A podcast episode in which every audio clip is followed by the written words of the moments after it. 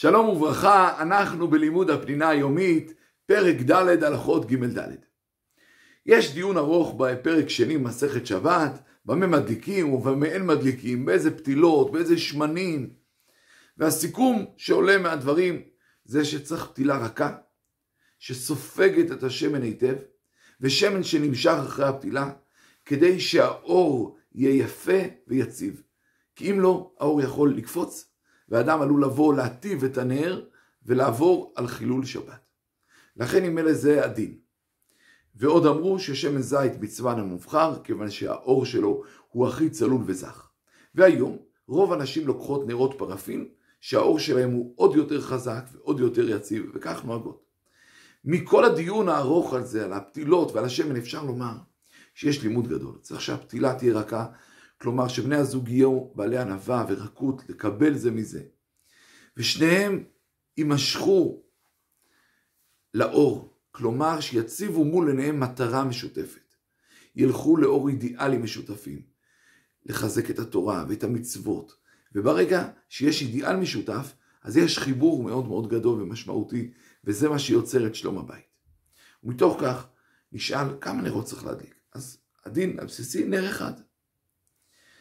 נהגו בהרבה מקומות להדליק שתי נרות, אחד כנגד זכור, אחד כנגד שמור, ועוד נהגו מנהגים רבים. יש שהדליקו שבעה נרות כנגד שבעת ימי השבוע, יש שהדליקו נר לכל אחד מבני הבית, על פי מספר הילדים, וכן מנהגים שונים. בעבר היה מין הידור להדליק כמה שיותר נרות, כי זה היה האור, זאת הייתה התאורה. ככל שיש יותר נרות, הבית מאיר יותר. אבל היום יש לנו ברוך השם חשמל. ולכן הנרות, אין הידור לעשות יותר נרות, ודי בשתי נרות, אחד כנגד זכור ואחד כנגד שמור. עוד דבר שמשתלשל מתוך העובדה שהיום ברוך השם יש לנו חשמל, שכתבו חמים שמי שהיא אה, שכחה להדליק נר שבת, אז נהגו שהיא כונסת את עצמה להדליק עוד נר נוסף כל ימי חייה. אבל כל זה שהבית נשאר חשוך. אבל אם היה חשמל והיה אור, אז הבית לא נשאר חשוך, היא לא צריכה לקנוס את עצמה. ונעבור לדין הברכה. שני מנהגים מרכזיים יש בדין הברכה על הדלקת הנרות. המנהג הראשון הוא מה שמכונה מנהג השולחן ערוך, שכמו כל המצוות מברכים עליהם עובר לעשייתם, כלומר אתה קודם כל מברך ואז עושה, ולכן אם אלה מברכים להדליק נר של שבת, ואז מדליקים את הנר. וכך נוהגות חלק מיוצאות ספרד, כי זה מנהג השולחן ערוך. קודם כל מברכים, אחרי זה מדליקים. אבל מנהג נוסף יש, שהאישה מדליקה את הנרות, עוצמת את עיניה, ואז מברכת על הנרות ופותחת את העיניים.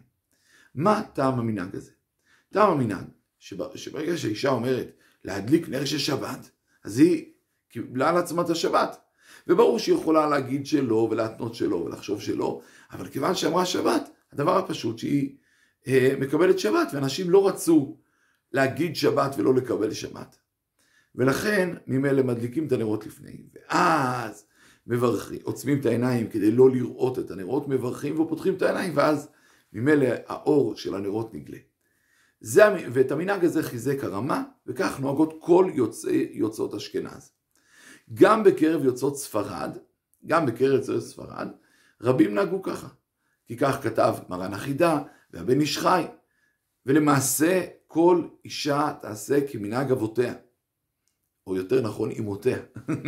איך שנהגו. לפעמים בדור הזה הוחלף המנהג בעקבות רבנים שאמרו שחייבים לעשות כך או כך, וצריך לבדוק מה היה המנהג לפני דור או שתי דורות, ועל פי זה לנהוג. לאור זה אני אגיד דבר חשוב. גבר שמדליק נרות ודאי קודם כל מברך ואז מדליק. כי גברים נהגו לקבל שבת רק אחרי מנחה, ואז כשהם מברכים להדליק נר של שבת הם ודאי לא מקבלים את השבת, ולכן ממילא ינהגו כדבר הרגיל שעובר לעשייתם, מברכים, ואז ממילא מקיימים את המצווה. שלום שלום.